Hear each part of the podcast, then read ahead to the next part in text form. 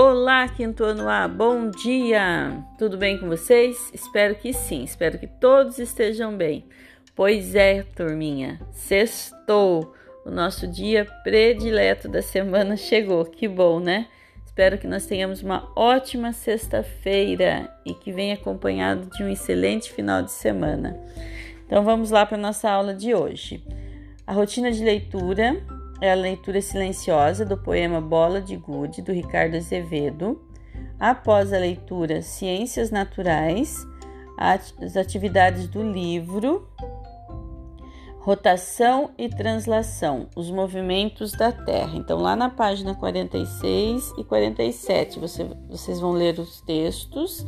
Né? Tem um texto, na verdade, o planeta gira e responder as questões 2 e 4. Gente, prestem bem atenção, que são apenas as questões 2 e 4 da página 47 que vocês farão do livro de Ciências Naturais, tá bom?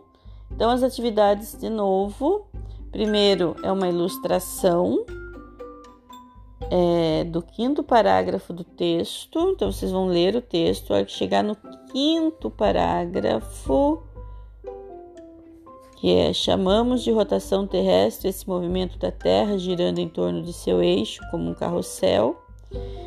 É em virtude da rotação que os dias e as noites passam, aproximadamente a cada 24 horas, e é também por causa dela que as estrelas parecem se mover no céu. Fica, é, esse aqui é o quinto parágrafo, tá?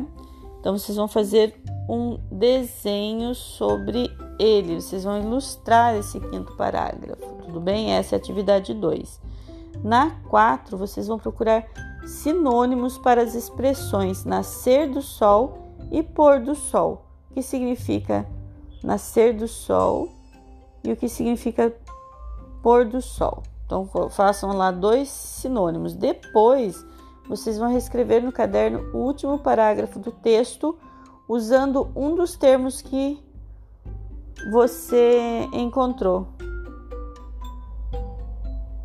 Então tá lá, olha o último parágrafo. Fincados aqui na superfície da Terra, nós giramos com ela.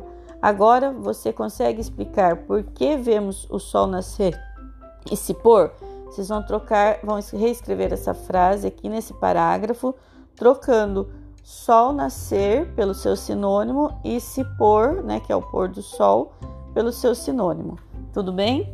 É isso. Daí essa, essa parte aqui é no caderno.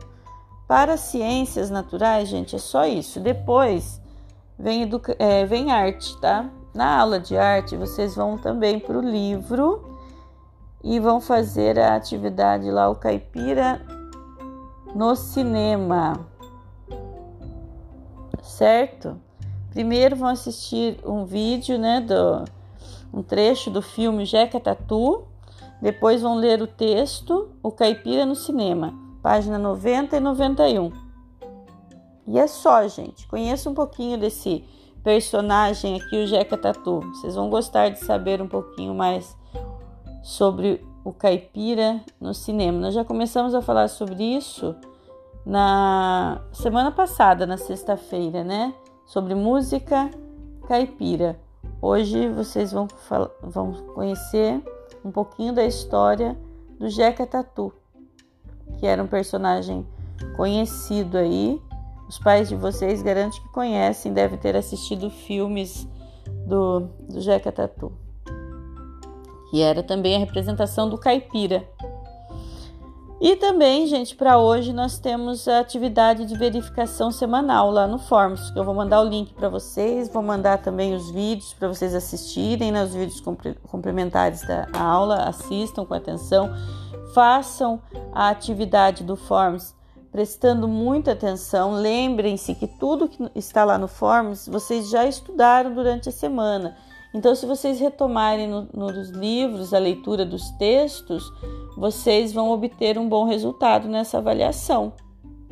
Então, estudem aí, prestem atenção no que vocês estão fazendo e qualquer dúvida, estou à disposição. Um abraço, fiquem com Deus, até a próxima aula.